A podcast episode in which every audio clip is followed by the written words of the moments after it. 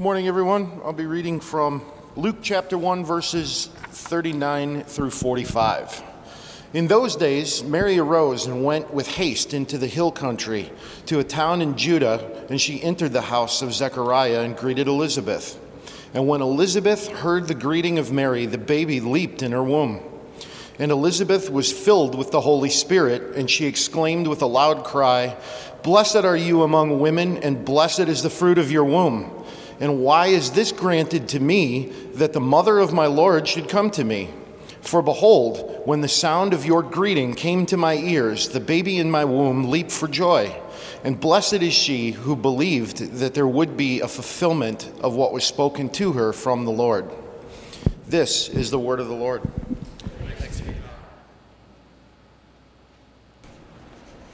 Thank you, Scotty, my brother. And you may be seated. Uh, You already are. Never mind. Good morning, everyone. Welcome to Disciples Church. It is great to see you as always. We are incredibly glad that you have joined us in worship. My name is Dave Hahn, and I'm one of the pastors here at Disciples Church. And it is my privilege to open God's Word with and for you this morning. So in 2006, I spent three weeks in the Democratic Republic of Congo on a mission trip, about two and a half, three weeks. And that trip was filled with experiences that I've not had before or since. One standout was our entrance into Congo. Originally, we were supposed to take a bus from Uganda, which is ultimately where we flew into, into Congo, but rebels who would have wanted to do us harm were spotted along the way, and they knew that ahead of time, and so they chartered a plane and we flew in that way. I emphasize there the word plane and use it in place of jet intentionally. If you've ever seen Indiana Jones and the Temple of Doom, our plane looked a lot like the one that Indy jumped out of in a raft before it crashed into a mountain. Very much like that. It was loud. There was cargo netting everywhere holding our suitcases and our gatherings together. The pilots were visible. When do you fly where the pilots are visible? And there was no in flight service. None. So, as we began to descend into Congo, I noticed goats all over the dirt runway that we were supposed to land on. The pilot saw them too, and he swooped down close enough to clear the goats off the runway, and then he circled back up, swooped back around, and then we landed again. As we approached the terminal, terminal, we heard the muffled sounds of goats and a brass band version of When the Saints Go Marching In. And when the plane door opened, there they were. The goats that once stood on the dirt runway, along with a live Congolese brass band playing When the Saints Go Marching In for us. Speechless, I turned and looked at one of my friends and I said, Am I hallucinating right now? So I think each of us have had experiences that few others can relate to. That's certainly one of mine. And some of them are great, and others not so much. Either way, those kinds of experiences tend to bond the people who share them in a very unique way. And so, while my story may sound unreal or even amusing to you, the people who made that trip with me understand it completely, and they know that it's true. And that is a bond that we have and always will share. Today's passage, as Scotty read it for us, is the story of two beloved women of God, marked by profound differences, incredible similarities, and a deep love and respect for one another. And through it all, they shared a bond that no one and nothing could break. Now, we're going to jump around a little bit in Luke 1 this morning. So if you have your Bible or if you have your Bible app, you can go ahead and open it to that chapter in general because we'll be outside of the passages that we read this morning. And that way you're going to be able to see in full ultimately what I'm going to try to highlight to give us context. Elizabeth's story, she is one of those beloved women. Her story is found in Luke 1, verses 5 through 25. And she was from the hill country in Judah. That doesn't say specifically what city, but it was just south of Jerusalem. And she was married to a priest named Zechariah. Both she and Zechariah, according to Scripture, were called righteous before God, walking blamelessly in all the commandments and statutes of the Lord. Elizabeth was barren or unable to have children, perhaps because both she and Zechariah were considered advanced in years. And based on Zechariah's deep surprise and unbelief at hearing of Elizabeth's pregnancy, it's likely that Elizabeth was about 60, maybe as high as 70 to 80 years old, long past childbearing age, which is why Zechariah responded the way that he did. And one day, when Zechariah's priestly division was on duty, he was chosen by Lot, the scripture says, to enter the temple and perform his priestly duties. With God, there is no coincidences, my friend. And while in the temple, the angel Gabriel appeared to Zechariah. Zechariah, like many who had approached or had been approached by angels, fell in fear at the sight of him, and Gabriel said, Do not be afraid. Your prayer has been heard. Elizabeth will have a son, and you shall call him John. Gabriel then gave further detail as to who John would be, what he would do, and how he was to be raised. But Zechariah, according to Scripture, struggled to believe all this due to not only his age, but the age of Elizabeth. And as a result of his unbelief, he was struck mute, unable to speak until the day that these things were fulfilled. And after these days, the Bible says, Elizabeth did conceive, believing that God had done this miraculous thing both in and for her. And then we have the story of Mary. Mary's story is found in Luke chapter 1, verses 26 through 38, so immediately following the passage we just read. Now, Mary was from Nazareth, which is just north of Jerusalem, and she was engaged to Joseph, a carpenter. The Bible says that the Lord was with her, and then in Matthew 1, verse 19, the Bible says that Joseph is considered righteous. Mary was a virgin, never having been with a man, and was likely 13 to 14 years old. The angel Gabriel appeared to her and she was both confused and afraid at what the angel told her. Do not be afraid. You have found favor with God. You will bear a son. Call his name Jesus. And she too was given further detail as to who Jesus would be and what he would do. Mary asked for further clarification from Gabriel as to how all of this would come to be, and she was told that it would be the work of the Holy Spirit in her. She was then told of her relative Elizabeth, who, though old and barren, was already six months pregnant. And Mary believed the angel and dedicated herself as a willing servant of the Lord. So, even in this high level overview of these two women's stories, the similarities are both striking and somewhat obvious. Both found favor in the sight of God. Both were without child. Both were visited by the angel Gabriel. Both were told by Gabriel as to what would happen to them, who their sons would be, and what to name them. And then how God's Spirit would do in them what could not be done otherwise.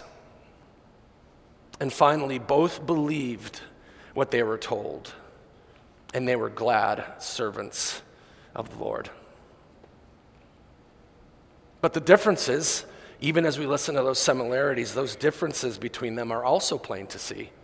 Elizabeth was old, relatively speaking, and had long been married but was unable to have children though she desperately wanted to have them based on her response in verse 25 of Luke 1. You can tell that this was the desire of her heart, and God had fulfilled it in a way that she could not have imagined. Whereas Mary was a teenage virgin girl engaged to be married who had never been in a position to have children and had probably not considered motherhood as yet in her life.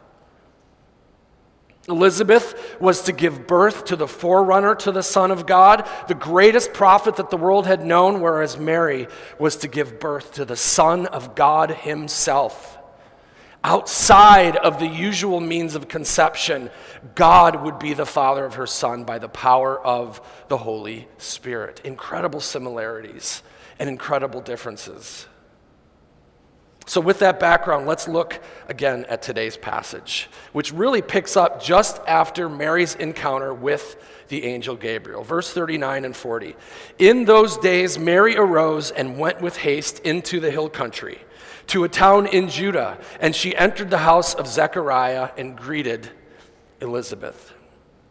I think it is commonly taught, at least this has been my understanding for a long time, that Mary and Elizabeth were cousins. But actually, the Greek word used here is a word that means generically kinsman or relative. And based on their age and their differences in family lineage, it is not entirely clear, nor is it really honestly important as to how they were related, just that they were related.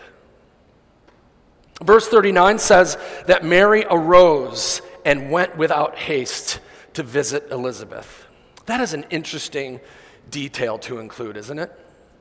That Mary arose in these days and went without haste. Why such a sudden and excited departure? Well, to help answer that question, let's try and put ourselves in Mary's shoes for just a minute. Let's consider what she had experienced. An angel of God appeared and spoke directly to her, giving her an extraordinary message.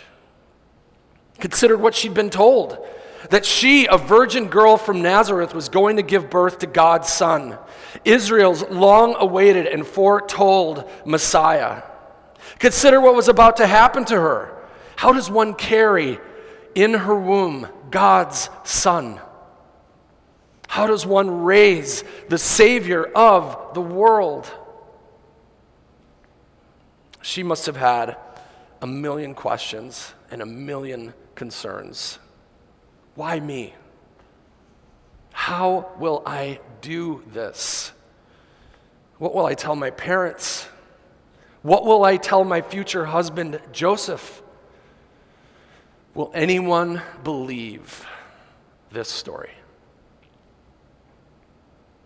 Remember, it had been 400 years or more since anything like this had ever happened.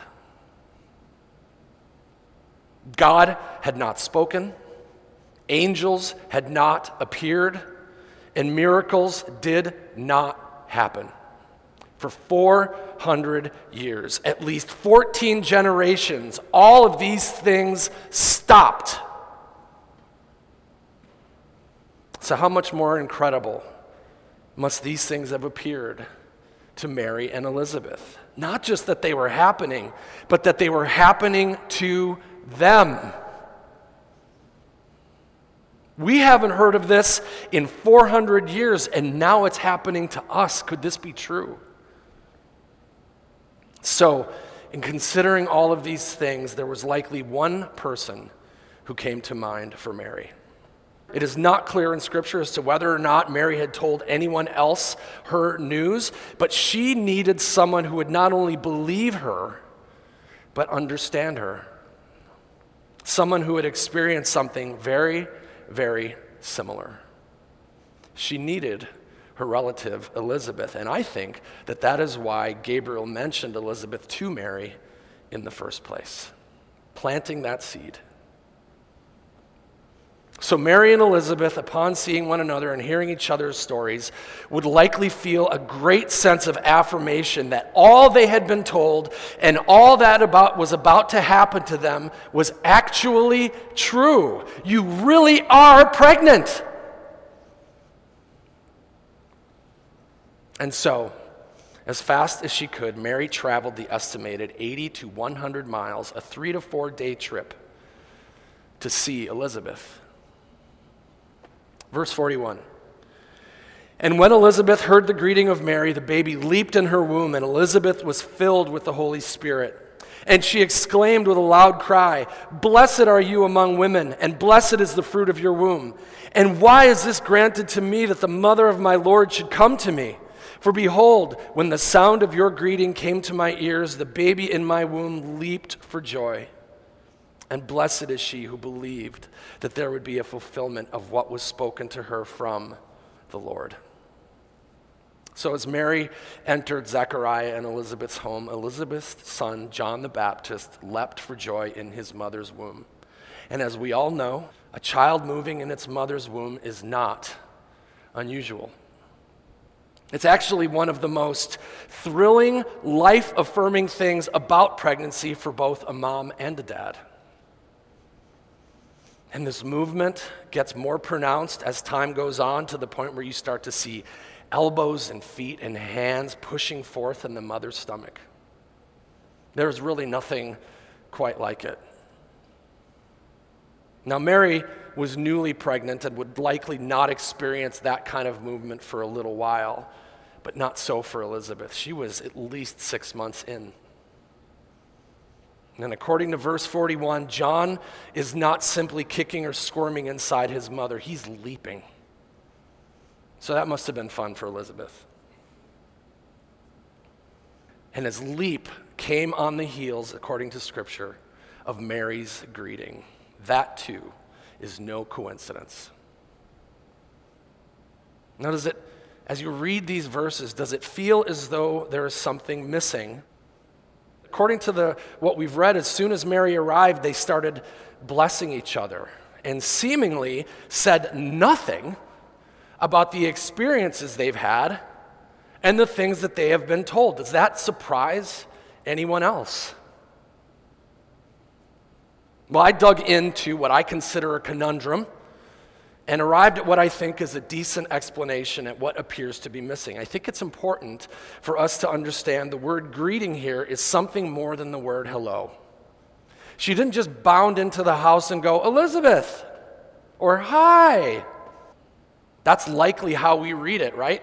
Where she came in and there was a greeting, that it was just a general hello. Well, it's important to remember that in this time and place, a greeting likely involved some kind of physical embrace and then a general inquiry as to how the other had been. And so, very likely, in the context of this greeting, they each had shared each other's stories, potentially spending hours catching up regarding their incredible news, sharing all the details of their encounters and the words that Gabriel had for them, recognizing the extraordinary similarities in their stories, and then confirming for one another that this was really happening.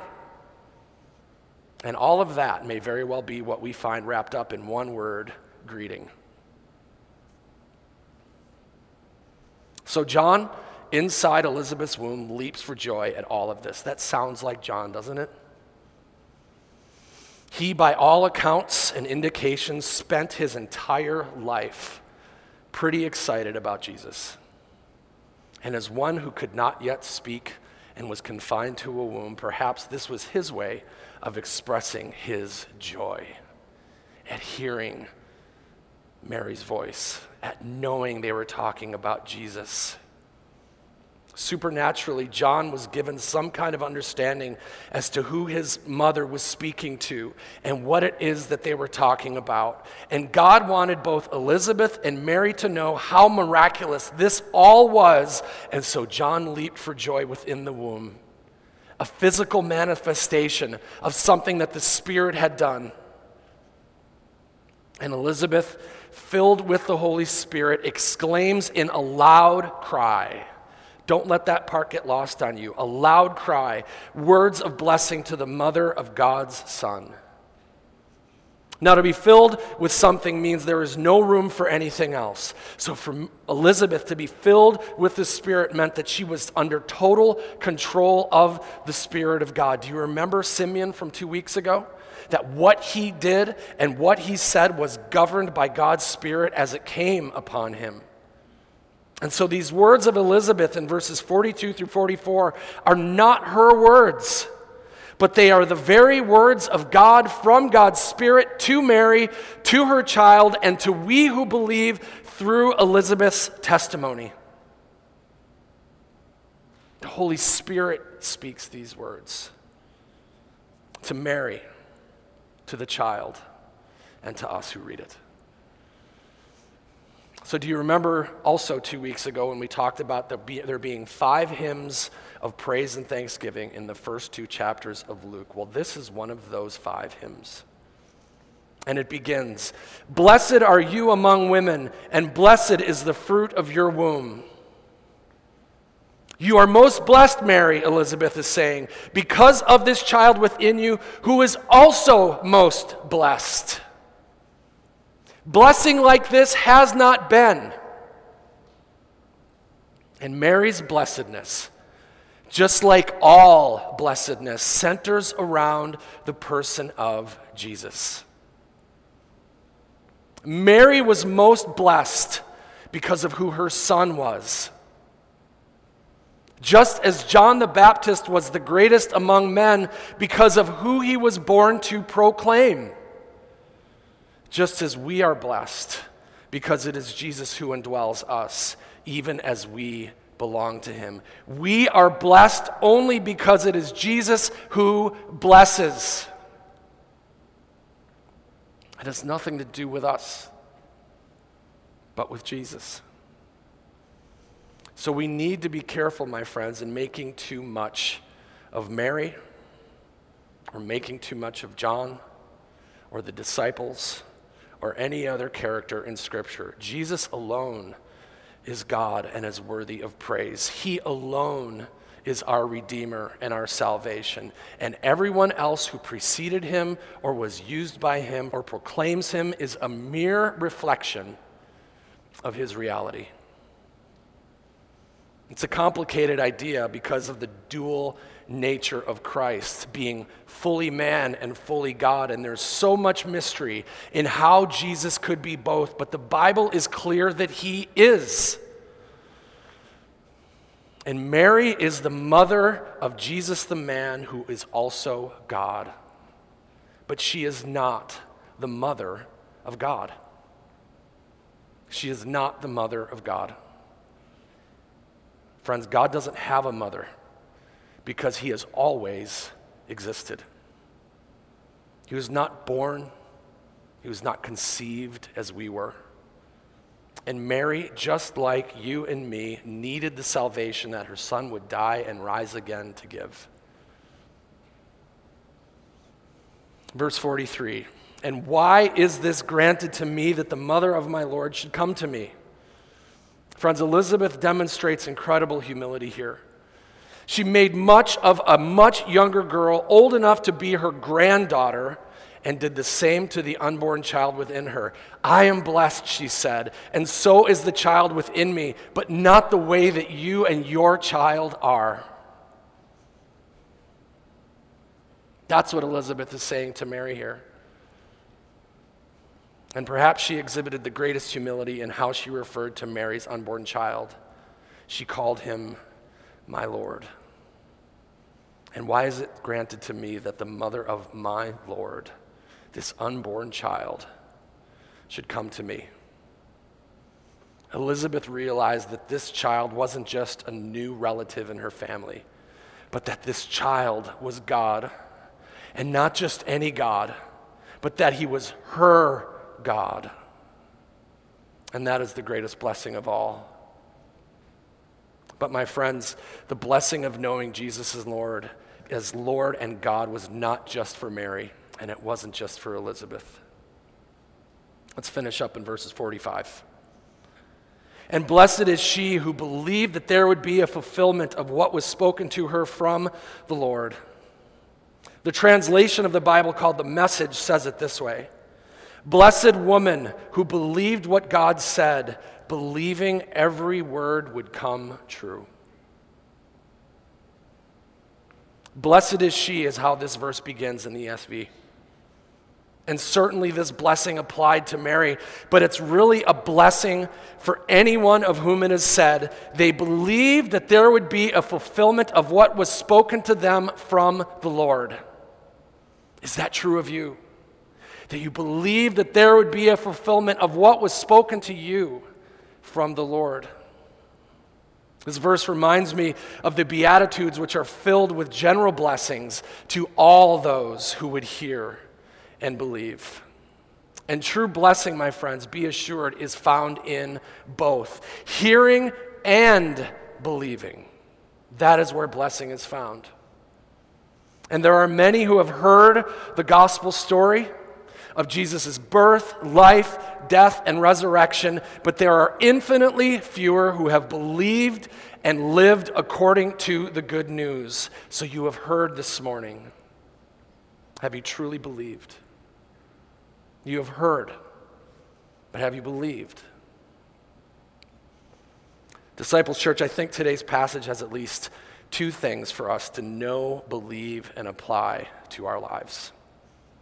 First, what it means to be blessed by God. And second, how to rightly respond to God's blessings. Both Mary and Elizabeth are incredible examples of women who exhibited great faith in God and as such were blessed by God. God spoke to them, He performed unequaled miracles in them, and they believed Him and as such, they were blessed. They heard and experienced things no one else in history had ever or will ever hear or experience. They were visited by a heavenly being few others had ever seen. They trusted, walked by faith in God, obeyed God, and worshiped God through all of it. Mary and Elizabeth, as we know, were family and each had a deep faith in, love for, and obedience to God. And both would experience a true miracle of God in their wombs. But as we discussed early on, the roles that each would play in and through who they would give birth to would differ greatly. And so it is with all of us. They both experienced incredible miracles, but the roles that they would play would differ greatly. Friends, through faith in Christ, we all have become fellow workers and members of God's family, members of God's harvest, God's building, and God's body.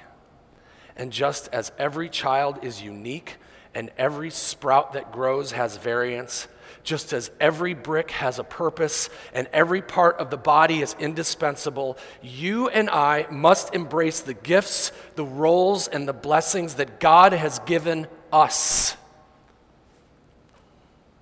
And like Mary and Elizabeth, say to God, Thus the Lord has done for me.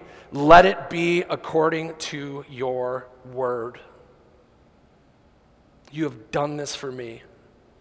Let it be according to your word. My friends, you and I have to stop resenting God and one another when we find ourselves struggling with jealousy and envy and covetousness. When we compare ourselves to others as it relates to how God has blessed us and how God has gifted us, believing our blessings and gifts to somehow be less because whenever we enter into that way of thinking, we will either idolize or dismiss our brother and sister. And we will mock God rather than worship Him. And worse than all of that, we will make ourselves to be God instead of Him. Saying, God, I don't think you know what you're doing here. I deserve what they have, not them. Why don't you love me as you love them? Why didn't you give me that blessing, gift, role, or responsibility instead of them? Brothers and sisters, we need to get our eyes off of ourselves. We need to get our eyes off of each other. And we need to get our eyes onto Jesus. asking God to remove the entitlement, jealousy, and self righteousness within us, and in His grace, replace those things with a deep sense of gratitude and humility for what we do have and how we have been gifted. My friends, fulfill your ministry, your ministry, and live your life, not someone else's. The baby in Elizabeth's womb, John the Baptist, grew up to speak these words in the wilderness. After me comes he who is mightier than I, the strap of whose sandals I am not worthy to stoop down and untie. And this was a man of whom Jesus said, of, of women born, of those born of women, there is none greater. And John said again, you yourselves bear me witness that I said, I am not the Christ, but I have been sent before him. The one who has the bride is the bridegroom. The friend of the bridegroom who stands and hears him rejoices greatly at the bridegroom's voice. Therefore, this joy of mine is now complete. He must increase, but I must decrease. The Father loves the Son, and He has given all things into His hand. Whoever believes in the Son has eternal life. Whoever does not obey the Son shall not see life, but the wrath of God remains on him. Disciples Church, like Elizabeth, like her son John, and like Mary, Jesus' mother, our message and our calling is a simple one that Jesus is the Son of God the Father that he is the Christ and we are his saved. He is the bridegroom as we are his bride. And as such, we must decrease as he increases. That's what we see in the story of Elizabeth and Mary. God has come to be with us in the person of his son Jesus. That is why he is called Emmanuel, God with us. And in him, unto those who believe in him and obey him, is eternal life. But for those who do not believe, for those who will not receive him by faith, John says that the wrath of God remains. So do not let God's wrath be your story, my friends. Turn to Him for the redemption that He came to give, to Jesus who bore God's wrath on the cross so that you and I would not have to. Believe Him for it, love Him for it, worship Him for it.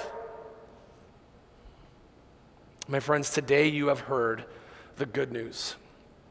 The same news that Gabriel shared with Mary and Elizabeth, the same news that Elizabeth's son would grow up to proclaim, and the same news that Mary's son Jesus, our Lord, would fulfill and accomplish in full. So ask yourself today, ask yourself today, do I believe every word of it as Mary did? Have I leapt for joy at the sound of it as John did? And have I blessed and worshiped God because of him? Jesus came to earth to rescue sinners and to reconcile them to God. And he came to us because we would have never come to him. We would have never done it. Jesus is the what and the why of Christmas. And that's where we are headed this Friday, my friends. I can't wait. Let's pray.